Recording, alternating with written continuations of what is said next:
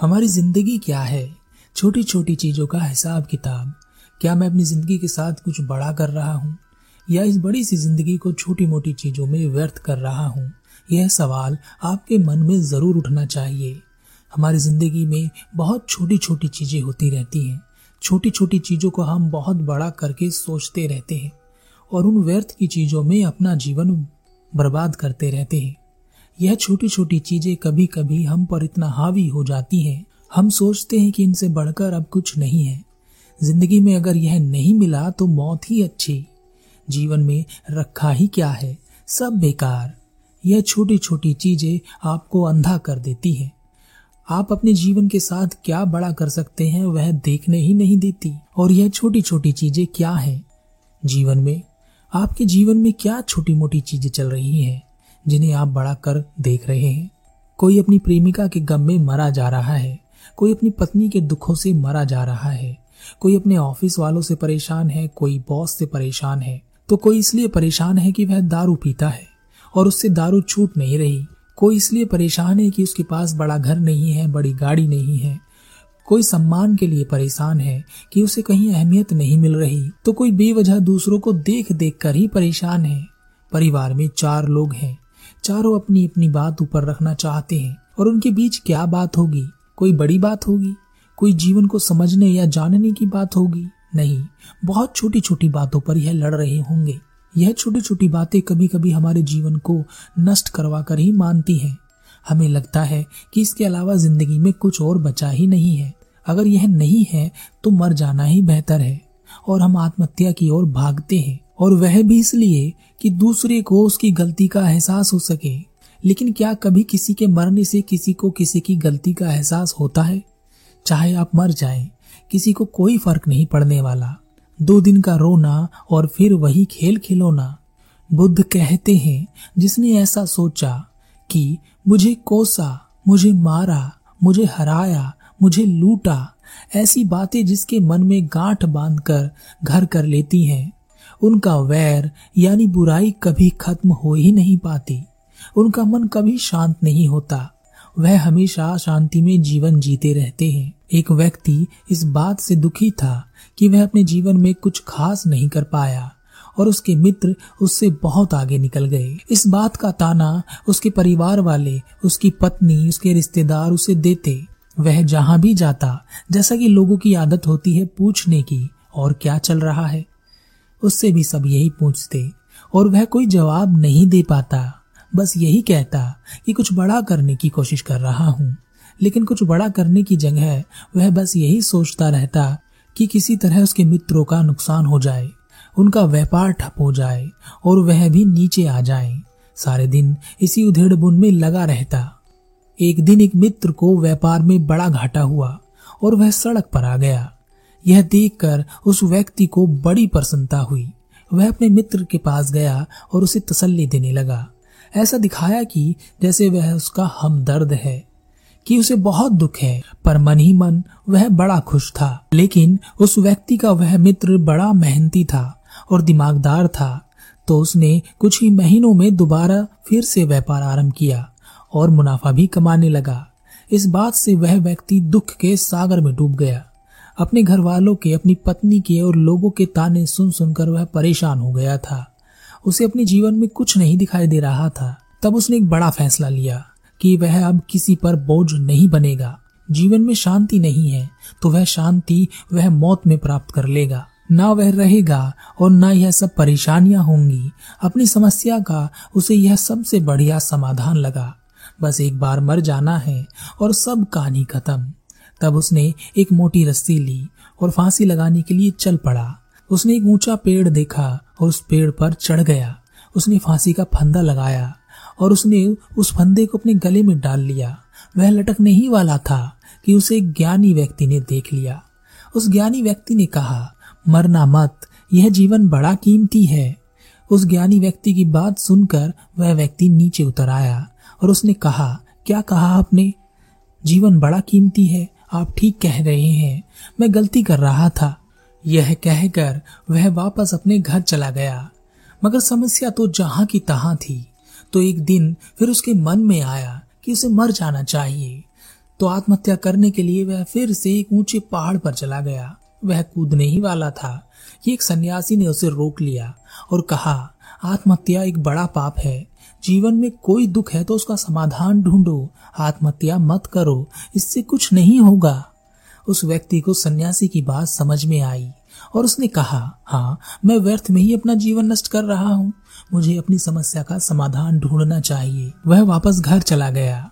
इस बार उसने अपने मित्र से धन उधार लिया और एक व्यापार आरंभ किया। व्यापार में उसे घाटा हुआ। उसका मित्र उसका सच्चा मित्र था। तो उस मित्र ने उसे एक सलाह दी, कुछ धन दिया और कहा, अब व्यापार आरंभ करो। उसने व्यापार आरंभ किया और उसे कुछ ही दिन में लाभ मिलने लगा। अब उसे लगा कि उसकी ज़िंदगी सुधर जाएगी। अब उसके घर पर किसी तरह की कोई कमी नहीं थी, पर अब दूसरी तरह के झगड़े होने लगे थे। ज़मीन जायदाद को लेकर, सास बहू के झगड़े, बच्चों को लेकर तकरार, अपने अहंकार के लिए परिवार के सभी सदस्य किसी न किसी बात पर एक दूसरे से लड़ते रहते। उस व्यक्ति को यह बात समझ नहीं आ रही थी कि यह हो क्या रहा है। सब कुछ है मेरे पास, लेकिन फिर भी वही का वही दुख। मेरे कुछ करने का क्या फ़ायदा हुआ? इससे तो अच्छा पहले ही था।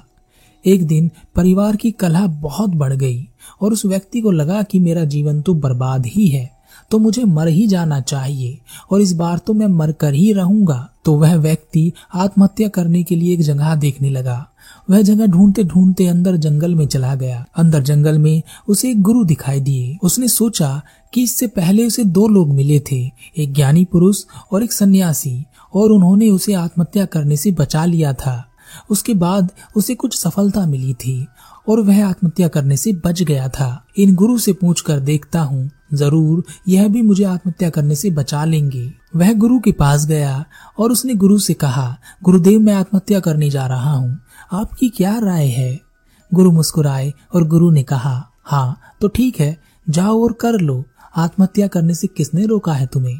यह सुनकर वह व्यक्ति चकराया और उसने कहा, गुरुदेव, मैं आत्महत्या करने जा रहा हूँ, मरने जा रहा हूँ, मृत्यु को प्राप्त करने जा रहा हूँ, उसके बाद मैं ज़िंदा नहीं रहूँगा। गुरु ने कहा हाँ तो इतना ज़ोर देकर क्यों बोल रहे हो? मैं समझता हूँ कि आत्महत्या क्या होती है।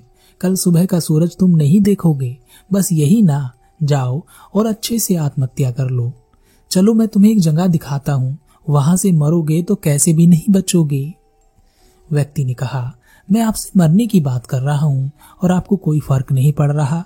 अब तक जिन्होंने भी मुझे आत्महत्या करते देखा तो उन्होंने मुझे समझाया कि आत्महत्या बेकार की चीज़ है, वह नहीं करनी चाहिए और आप कह रहे हैं कि आत्महत्या कर लो। गुरु ने कहा, तुम आत्महत्या कर कर तो देखो। जब तुम आत्महत्या कर लोगे तब तुम जान पाओगे कि आत्महत्या तो हो ही नहीं सकती। तुम मर ही नहीं सकते। जो आत्महत्या कर सोचते हैं कि हम मर जाएँगे, खत्म हो जाएँगे तो कोई नहीं मरता। कोई नहीं मरा है। व्यक्ति ने कहा, गुरुदेव, आपकी बात मेरी समझ नहीं आ रही। गुरु ने कहा, यह दुनिया एक पागल खाना है। यहाँ सभी पागलवासी हैं। यहाँ लोग मरते हैं और दोबारा इसी पागल खाने में छोड़ दिए जाते हैं। हर बार कोई आत्महत्या करता है, कोई हत्या करता है कोई खुद से मर जाता है और वह सभी पागल इसी पागल खाने में दोबारा पागल बनकर आ जाते हैं। जब तक तुम ठीक नहीं होगे, तुम्हारी बीमारियाँ नहीं निकलेंगी, तब तक तुम इस पागल खाने से छूट नहीं पाओगे। तुम चाहे आज आत्महत्या करो, आज मरो या कल, वापस आओगे तो इसी पागल खाने में। कितना बचोगे, नहीं बच पाओगे। व्यक्ति ने कहा तो गुरुदेव इस पागल खाने से बाहर कैसे आए? गुरु ने कहा, जो ठीक हो जाता है, वह अपने आप ही पागल खाने से बाहर आ जाता है। वह पागलों की दुनिया में कैसे रह सकता है? व्यक्ति ने कहा तो गुरुदेव ठीक होने के लिए क्या करना होता है? गुरु ने कहा, तुमने पागलों को देखा? छोटी छोटी चीज़ों को पकड़ कर बैठे रहते हैं। एक बात को बार बार दोहराते रहते हैं। छोटी छोटी चीज़ों में उलझे रहते हैं। इसी तरह हम सब भी छोटी छोटी बातों को पकड़ कर बैठे रहते हैं। छोटी छोटी चीज़ों में उलझे रहते हैं। एक बात को बार बार दोहराते रहते हैं। जबकि इन चीज़ों से क्या होना है और क्या हासिल कर सकोगे? तुमने क्या हासिल किया अब तक? या जिन लोगों को तुम देखते हो, उन्होंने क्या हासिल किया? इस दुनिया के कंकड़ पत्थर उठाकर कहते हैं कि धन दौलत कमा ली। असली दौलत को तो देखा ही नहीं। व्यक्ति ने कहा, गुरुदेव, यह असली दौलत क्या है? गुरु ने कहा, वही जो तुम्हारे पास सबसे पहले आती है। तुम ही तो हो असली दौलत, बाकी सब कंकड़ पत्थर हैं। जिसने अपने आप को पहचान लिया, अपनी दौलत को पा लिया, वही इस दुनिया का सबसे अमूल्य आदमी है। नहीं तो लोग कंकड़ पत्थर इकट्ठे कर अपने आप को अमीर समझते हैं। भले ही इन अमीर पागलों को दूसरे किसी पागल की मदद करने में जान निकलती हो, जिस प्रकार एक स्वस्थ आदमी पागल खाने में नहीं रह सकता, उसी प्रकार इस दुनिया में जिसने अपने आप को पहचान लिया, जान लिया, जिसने अपनी असली दौलत को पहचान लिया, वह भी इस दुनिया में नहीं रह पाता। इसलिए वह इस दुनिया में रहकर भी इससे अलग हो जाता है। व्यक्ति ने कहा, गुरुदेव, मुझे क्या करना चाहिए? गुरु ने कहा छोटी मोटी मृत्यु पाकर क्या करोगे? प्रवेश करना है तो महामृत्यु में प्रवेश करो, जहाँ तुम अपने आप को जानते, पूछते, मरते हो। यह क्या तुम छोटी मोटी बातों पर मृत्यु की तरफ़ भागते हो, आत्महत्या की तरफ़ भागते हो? कुछ करना है तो बड़ा करो, कुछ ऐसा करो जो कमाल का हो, जिससे जीवन सार्थक हो सके। इन छोटी मोटी चीज़ों में जीवन फंस जाता है। इससे बाहर निकलो। यह जो पागलपन हो रहा है, इसे छोड़ दो। बाहर आ जाओ। उस व्यक्ति को गुरु की बात समझ आ गई। फिर उसने कभी इन छोटी मोटी बातों के लिए आत्महत्या करने के बारे में नहीं सोचा। वह हमेशा अपने आप को जानने की कोशिश में लगा रहता, अपने आप को समझने की कोशिश में लगा रहता। उसने अपने जीवन की कीमत को पहचाना और यह भी कि हमारे पास होने वाली छोटी छोटी बातें हमारे जीवन को नष्ट करती हैं। हमेशा बड़ा सोचो छोटी छोटी अड़चने तो यूँ ही निकल जाती हैं। जब तुम छोटी छोटी अड़चनों को देखोगे तो वह भी पहाड़ जैसी नज़र आएँगी।